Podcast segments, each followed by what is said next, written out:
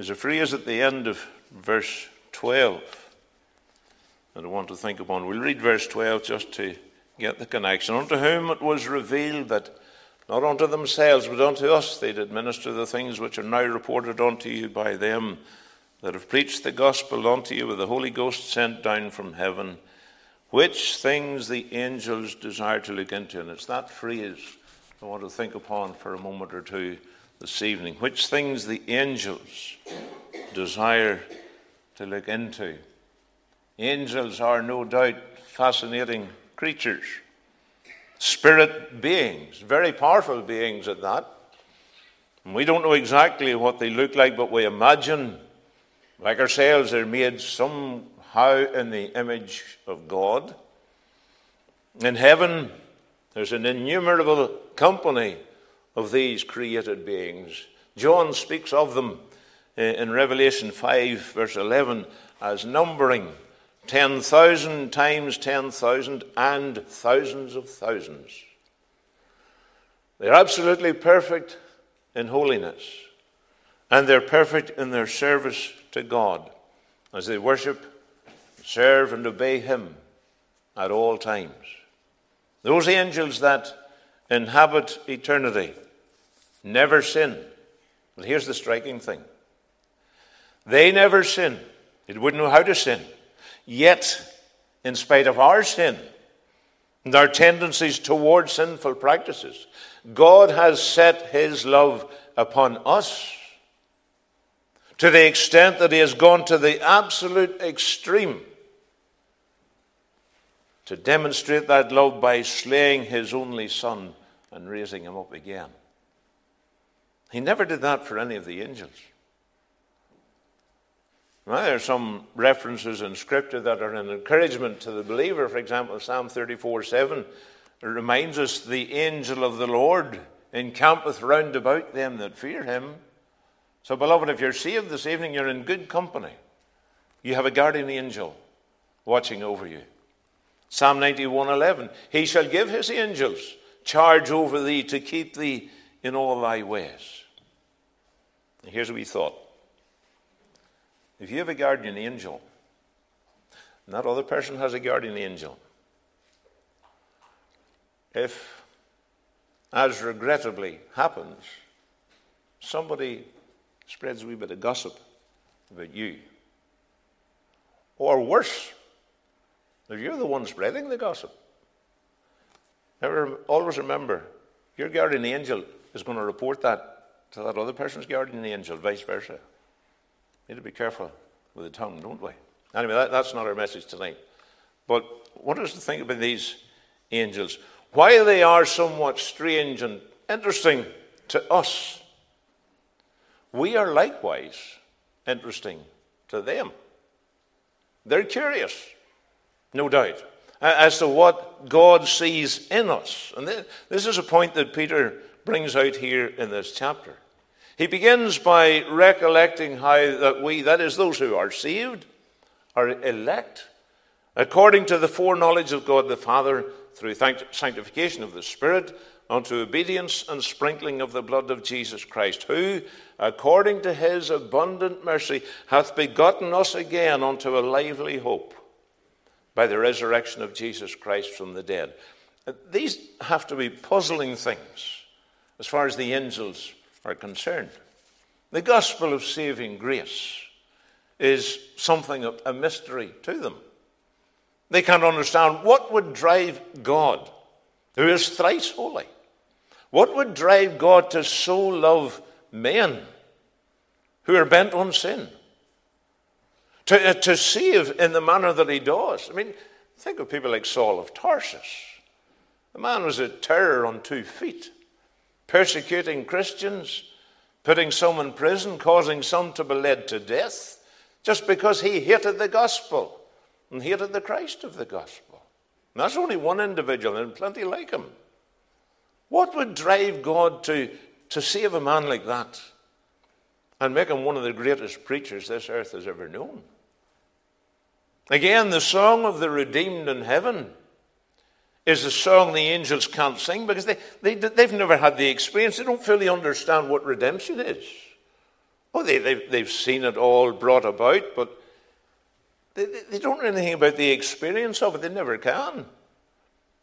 So there, there are things that we can understand that they would want to look into. They're anxious to learn about matters that we almost take for granted. But for a moment or two, I want to look just uh, a couple of simple things that, that they might be curious about. Firstly, there's the thought of the cradle in the manger. Try and picture yourself as being in the company of the angels in glory.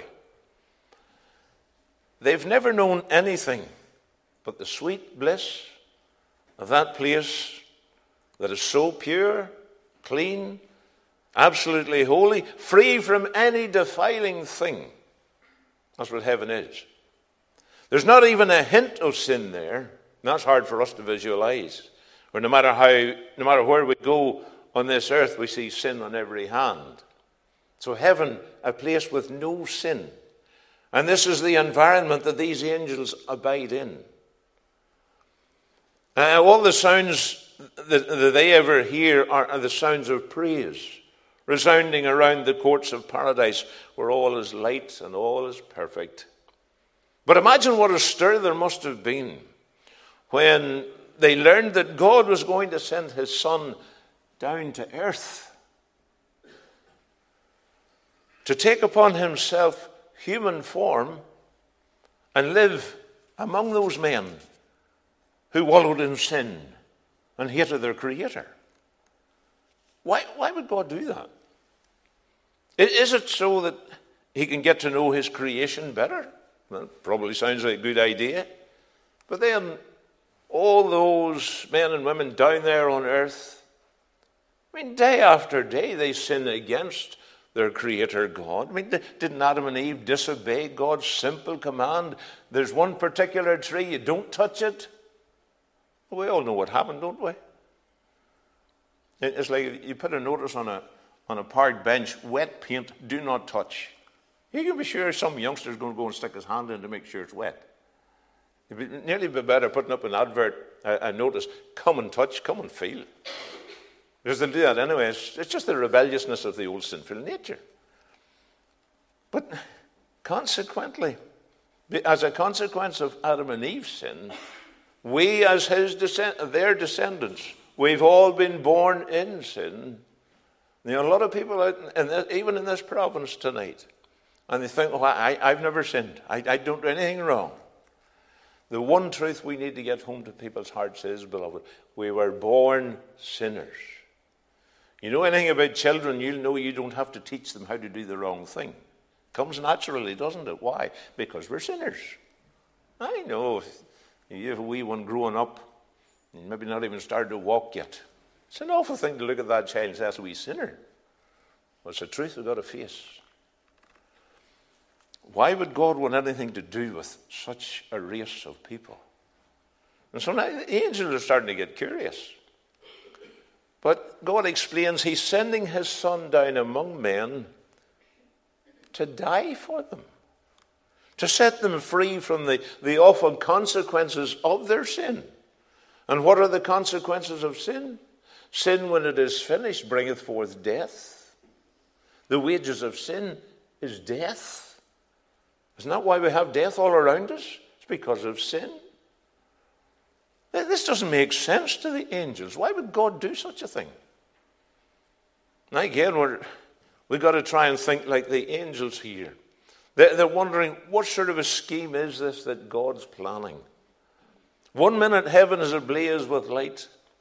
The next minute that light is shining on a cattle shed down there on earth. And the word goes around the streets of glory quickly away in a manger. No crib for his bed. The little Lord Jesus laid down his sweet head. The stars in the bright sky looked down where he lay. The little Lord Jesus asleep on the hay. This is something they must surely look into. And so they, they did. Down and down, a great host of them came from the, the, the blissful surroundings of, of heaven down to those Judean hills, des, uh, desiring earnestly to look into what was transpiring down there on planet Earth. What do you suppose astonished the angels the most about this great phenomenon? Is it not the fact that nobody seemed to care? So the heavenly host raised their voices and awoke those slumbering or, uh, hills around Bethlehem, uh, saying, Unto you is born this day in the city of David a Saviour, which is Christ the Lord. Glory to God in the highest. But you know, apart from a few shepherds out in the fields, nobody seemed one bit interested. It was a night of mixed emotions for the angels. For here, here was the one they knew as the Son of God, sinless, absolutely perfect. And now he's just a tiny babe in arms. He has come into the world in such a fashion. Oh, it's, it's truly amazing. But then, the disregard shown by the world, this must leave the angels aghast. And so they returned to heaven. And as you might imagine, well, other angels were saying, Well, how did you get on? How did earth receive her Saviour? Did people flock to see him? Did they have to uh, curtail the crowds in case somebody get hurt in the rush? Did they come from all over Judea to, to fall at his feet and worship him? And sadly, the report carries no such tidings. Only a handful of people come out to see him, they said. And they were shepherds who just happened to be out in the fields when they, they saw the heavenly host in the sky above them. Why, there wasn't even a place where he and his, his mother and Joseph could, could spend the night in any kind of comfort. They ended up in a stable. And no, Herod hasn't abdicated his throne to make way for the king of the Jews. In fact, he's got so mad about the whole thing, he'd like to see the child slain. Can you believe it? And they're thinking, is this, is this what sin has done to mankind? To treat the Son of God with such disdain? The angels must have been flabbergasted at the whole spectacle. God becomes man in order to save man from his sin, yet man rejects him. Can you make sense of it, beloved? The angels had a job figuring this one out. Do men really want to perish in their sin? Is that why they don't want them? Because it looks that way. How disrespectful. It's unimaginable. But, beloved, listen. That is the very attitude that men are displaying in this 21st century. Man hasn't changed one bit since that sad time because Christ is still rejected by the many. Tell me, have you made room for him yet in your life? Remember, the reason he came was to save you and me. Without Christ, no hope for eternity. Right? Multitudes out there live with this fanciful notion I've lived a good life, haven't done anybody any harm. And when I die, I'll be up there somewhere. No mention of repentance, no mention of giving up sin, trusting Christ for salvation. People seem to live with this idea it doesn't matter how you live, as long as you believe in what you're doing, everything will be all right. That's not what's in the Bible. This book says, except a man be born again, you not see the kingdom of heaven. You must be born again. But there's another area of life that these angels, the life of Christ that is, that the angels may have desired to look into. That's the conflict in the wilderness. Thirty years have passed since the Christ of God came into the world. He's been busy growing up through childhood, youth, manhood. No doubt thousands of books could have been written about all the wonders he did during those years that aren't recorded in Scripture. But anyway, the angels watched and listened with close interest as the babe, the boy, the teenager, the man walked among men, did so much good. But what gripped their attention at this stage, remember this is 30 years on, what gripped their attention here was the conflict between Christ and Satan. They, they knew now in heaven about the fall of man. So interest was growing now that a new conflict was about to take place. The Son of God was going now to meet with Satan in a waste, howling wilderness. After he had fasted down to the level of starvation. We read in Luke 4 and in Matthew 4 about our Saviour's temptation in the wilderness. But I wonder if we fully realize the condition he was actually in at the time. His strength must have been all but gone. He had hungered for 40 days. And his physical life must have been hanging by a thread. And in that condition, an ordinary man would more than likely have given in to anything at the prospect of food being provided, irrespective of where it was coming from. Ah, but then, this was no ordinary man. This was the God man. Lying behind Jericho is the Jordan Valley. It lies well below sea level. And in the middle of it, there rises up that mount where this t- times of temptation occurred.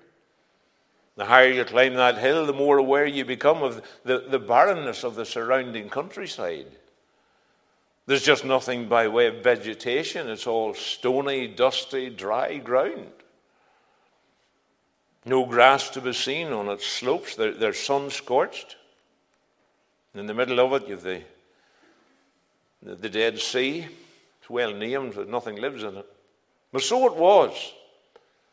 It was there in those conditions that Satan came against the, the dear Saviour with three temptations. The same three temptations, as it happens, that he came before Eve with in the Garden of Eden the lust of the flesh, the lust of the eye, the pride of life. That because the Saviour was now physically starving with hunger. Satan tried to tempt him to change some of those stones into bread or into some sort of meat. Now, he needed food at this time, but being God, was able to resist the devil's temptation. Then, taking him to a high mountain, the devil showed him the, the various kingdoms of the world. He said, I'll, I'll give you all of these if you'll just bow and worship me. But he was seriously underestimating the power of Christ to resist temptation and sin. How puffed up with himself Satan really was to think that the Son of God would ever bow to him. Who do you think he was? It's true, of course, Satan is the God of this world, but the Lord Jesus will never bow to him. In fact, one of these days, one day soon, Satan and all his hosts of supporters will bow before Jesus Christ and acknowledge that he is Lord. We're living in a day where the spirit of Antichrist is all around us. Good is evil today. Evil is good. Isn't that what we've reached? Isn't that where we're at, even in this society? People are going out of their way these days to be offended. Look at, look at the, the awful sins that are on our statute books. Who, who would ever have believed that a place, we place like Northern Ireland, steeped in the gospel, would have an abortion bill that allows the murder of the unborn? They talk about conversion therapy these days. And then you have this gender business. If ever the, the nation was in chaos, it's in chaos today. And the minds of children, innocent children, are being warped by the awful garbage they're pumping into their impressionable young minds. It's all corruption. In my book, it constitutes child abuse. Society, I think maybe even said this morning, this society is rearing children for hell. Can't realize, don't realize it. No fear of God today. This, our nation, is bitterly opposed to Christ and his gospel. The third temptation, the devil brought the Savior to uh, the city where he tried to have him jump down from the pinnacle of the temple. Of course, he wanted the Savior to jump to his death, but again, his scheme failed. The angels, however, didn't get involved in those temptations. For it wasn't until the devil was defeated that they moved in to strengthen the now exhausted Saviour. Matthew 4:11 reads, "Then the devil leaveth him, and behold, angels came and ministered unto him." Now they certainly were desirous to look into how he could triumph over the adversary, and especially under such trying conditions and circumstances. James 4 and 7 has a word for us resist the devil, and he'll flee from you. This, this truly was the God man. He had endured physical, moral, and spiritual temptation and had triumphed over Satan. How this caused great curiosity among the angels. And again, we might suppose that when, when those ministering angels return to heaven, their colleagues will be asking, Well, who came to help him in his hour of need? Were any of his family members there? Where were his friends when he needed them?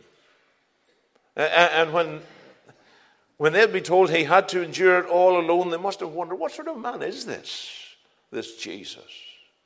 Or what sort of people are they down there on earth?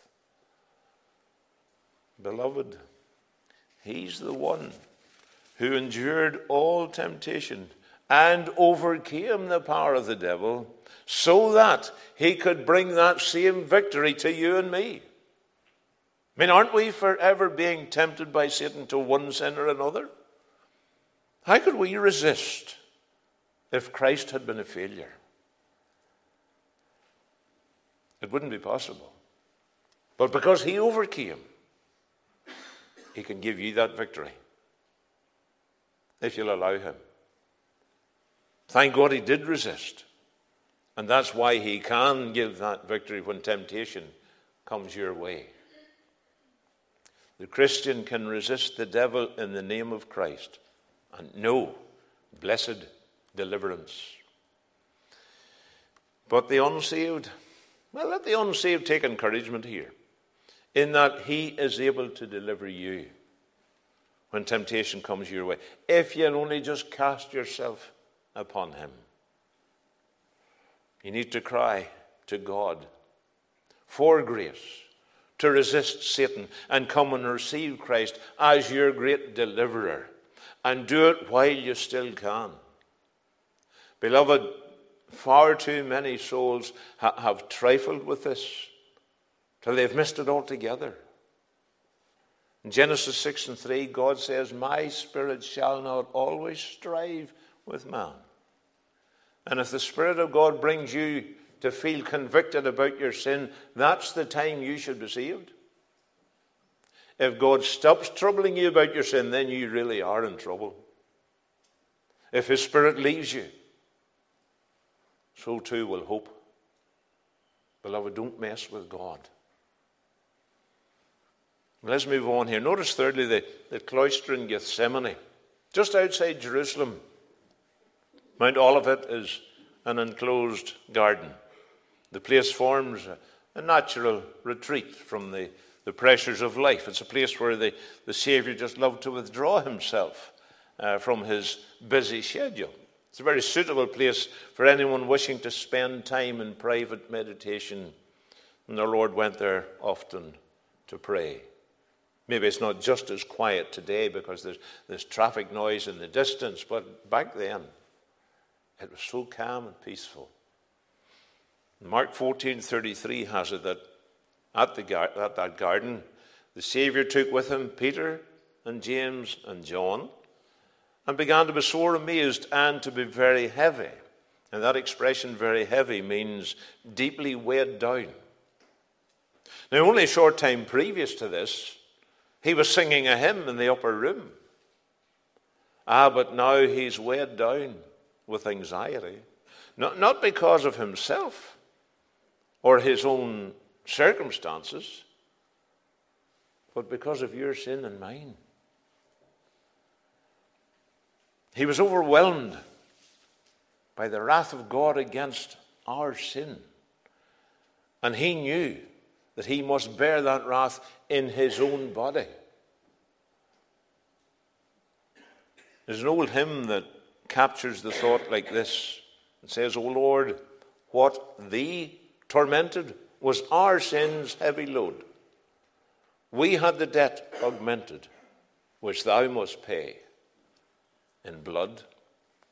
And the angels desired to look into this, for it was all beyond their understanding. Their beloved, so identified with all the horror and wickedness of our sin, as to be actually made sin for us. Now, he was never a sinner, but he became sin for us. He, came close to death in that garden. Remember, he sweated drops of blood? Hematidrosis, I think they call it. But he mustn't die there, not in Gethsemane. He must go to that hill crag of Calvary. It's not that far away from the garden, but he must make it to that hill. But again, angels ministered unto him and then returned on high. And, and again, we can just imagine those angels' conversation when they went back to heaven. Someone would be asking, well, who was there to help him this time in his anguish in the garden? Did his friends stick with him? What, do you mean he was alone? Was it nobody there? Was, was there not a, a single one of, of Adam's fallen race to, to wipe the sweat of his brow or hold up his hand in support? Didn't he have his three friends with him? Oh, yes, Peter, James, and John, but they fell asleep. Listen, beloved. Here was the Son of God on death row. And it was your sin and mine that put him there. And have you fallen asleep? Is it nothing to you, beloved, that you're the one that should have been crucified, not him? He took your place died for you. No wonder the angels are curious. How concerned are you, beloved, that the Son of God, who knew no sin, should go through all this for you? Do I deserve it? Certainly not. Do you? No. Which brings us in the fourth point to the cross of Calvary. Angels watched listened as men in their kangaroo court blindfolded the Lord Jesus, punched him in the face, spat upon him, slapped him, crowned his head with thorns, ploughed his back open like a farmer's field with a cat o' nine tails. Oh, they proclaimed him guiltless. They condemned him nevertheless as though he were a felon, marched him up that hillside and nailed him to a tree. And the angels waited. One word from him was all they needed. And he could have had a whole legion of, he could have had thousands of angels to deliver him. One word was all they needed, and they waited. But the word never came. And there they stood on heaven's balcony, watching down in utter amazement as he took the scorn, the ridicule,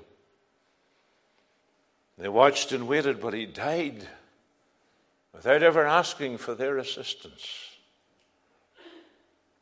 And then they saw his friends come and take his broken body and lay it reverently in the tomb with their fragrant spices.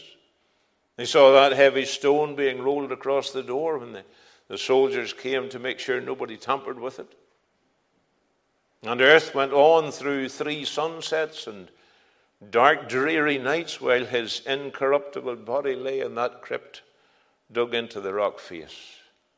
But then it happened. The conqueror returned from the underworld, re entered his body unseen by the guards, untouched by the faintest hint of decay. He shed the grave clothes, simply walked through that tightly sealed door and vanished. then two angels came, probably Michael and Gabriel, broke the seal on that great stone and rolled it to the one side. Oh, not to let him out, but to let men in to see that he was already gone. And the two angels sat down and waited. What were they waiting for? Waiting to see all his disciples come to the tomb, to see his glorious resurrection, because he had told them he would rise again the third day. But they didn't come. Well, a couple of women came, but they were only coming with more spices to, to lay beside his dead body. They didn't expect to find him gone. What was wrong with these people? Didn't anybody believe that he would rise when he had said he would? And again, two angels went back to heaven to report, Alas, his friends are all at a loss. None of them came to see him risen. In fact, one of the women actually talked with him and didn't even recognize him. She thought he was the gardener and wondered what, it, what he had done with the body. These angels marvel at the unbelief and the stubbornness of people's hearts. Do you believe it, beloved? Of course you do. But have you come to the place to, to, where you put your dependence for eternity in this work of redemption that He did at Calvary? Or are you still rejecting Him? Are you still saying it's nothing to me that He died for my sins? Do you, for one minute, think you'll make heaven by your own efforts? You know, a lot of people seem to think they don't have to worry about getting rid of sin. They just take their sin to heaven with them and enjoy the pleasures there. That's not going to happen. The angels desire to look into the cradle in the hay, the conflict in the wilderness, the cloister in the garden, the cross at Calvary. But lastly, there was the concealment in the clouds. Verses 11 and 12 searching what or what manner of time the Spirit of Christ which was in them did signify, when it testified beforehand the sufferings of Christ and the glory that should follow. Unto whom it was revealed that not unto themselves but unto us they did minister the things which are now reported unto you by them that have preached the gospel unto you with the Holy Ghost sent down from heaven which things the angels desire to look into. The angels are curious to understand why, why these things happened. But I put it to you, beloved, after all that Christ has done, the angels must be curious tonight to wondering why you're still not saved. How many times have you heard the gospel message? You know you're a poor sinner. Not saying that to be offensive. It's a truth you need to face. You know you were born in sin. You know your sin is taking you toward that place called hell if you don't repent of it. You know that Christ has suffered in your place. It's not his will that you should perish, but that you should finish with sin. repentance, it's called and trust Him to be your Savior.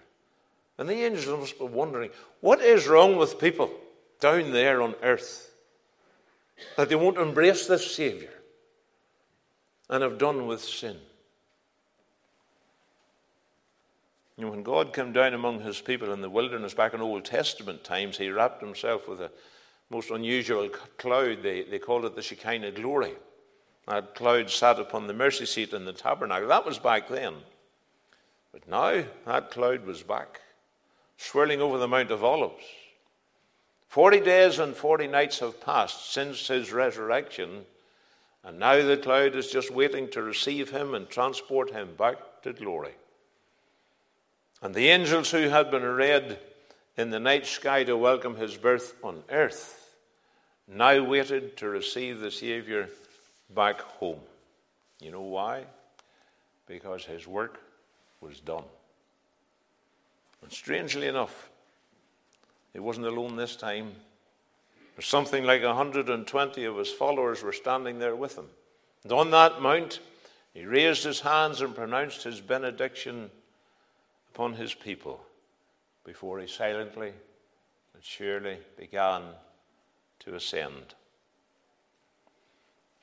As you might have guessed, two of his angels were standing by. But their word of glad assurance to the people standing looking up was, He'll be back again. And at that, they too were gone. Those two went back and rejoined the great company on high who welcomed the Savior back to his place in heaven and saw him sat down upon his throne. He was seated now because the work is done. Oh, what a journey it had been for him. What an experience. And you know, the angels are still talking about it. Yet down here on earth, it's so difficult to get people interested.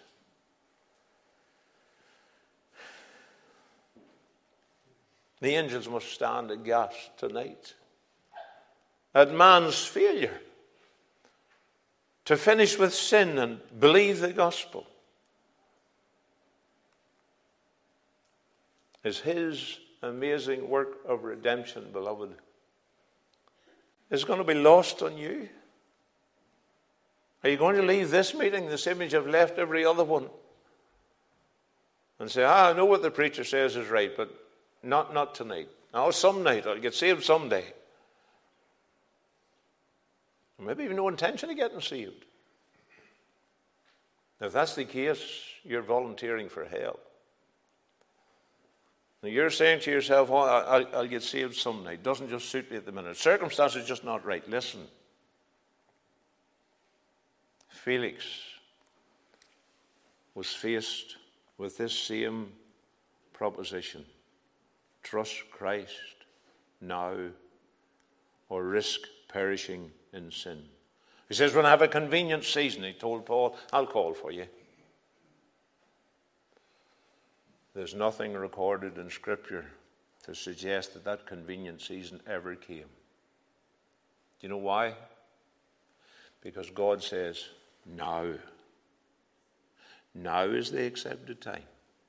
Behold, now is the day of salvation. You know what it says here in Proverbs? Boast not thyself of tomorrow. If the Lord spares, tomorrow will be Monday. He says, Boast not thyself of tomorrow. Thou knowest not what a day may bring forth. How true that is. How, how many have, have left home? gone only a short distance. There's an accident. And they're out into God's eternity. It's happening all the time.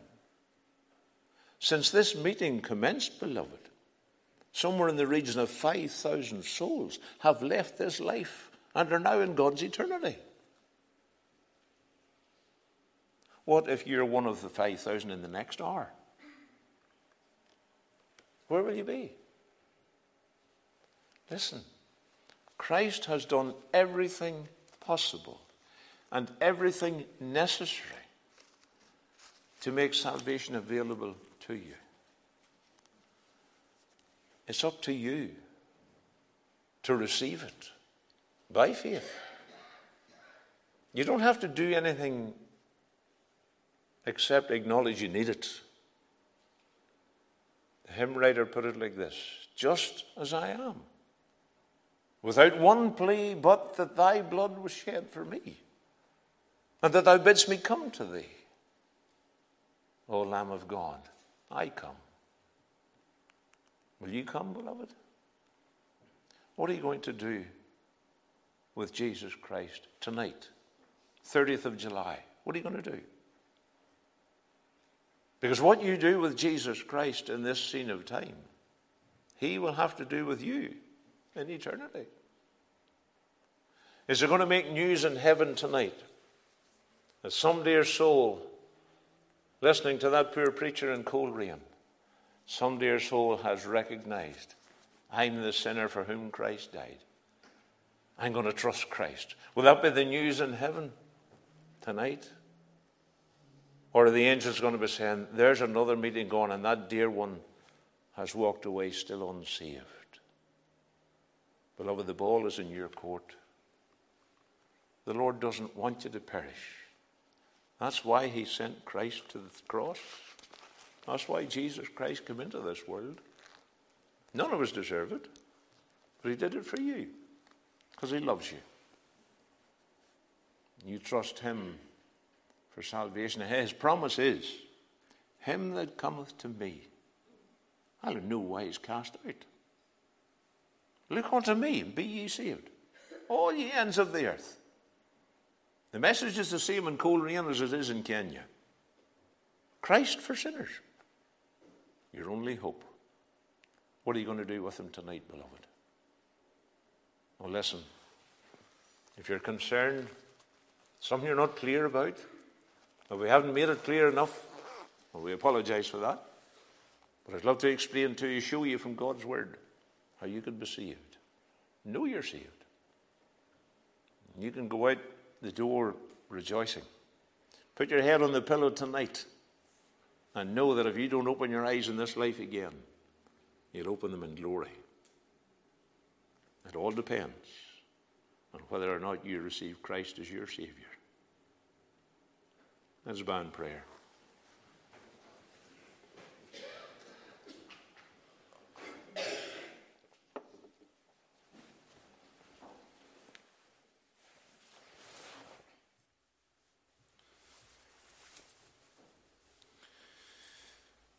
Again, I say, if God's spoken to your heart, you know what you need to do.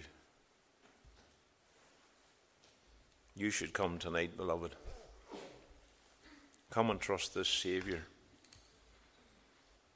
Let Him save you by His grace. Let Him fit you for heaven and go on your way rejoicing. His promise is, Him that cometh to me, I'll in no wise cast out. Get your sins dealt with this hour. Get under the blood and go on your way rejoicing as a child of God. Our Father, I ask thee to take what's of thyself Write thy word upon every waiting heart. Oh, our desire would be, Lord, that that dear one who's been so long prayed for and spoken to many times, that dear soul would find it easy now to come. Take the Lord at His word. No matter what the circumstances, simply take the Lord at His word. Come and cry to Thee for mercy. Trust Thee for full salvation. Ay, may there be that rejoicing among the angels tonight. The sinners come, make their peace with God. Bless thy word to this end, we ask of thee. Part us in thy fear and with thy favor. Speak on to every waiting heart. Grant that this night Christ might be glorified in the salvation of the lost. We ask in Jesus' name. Amen.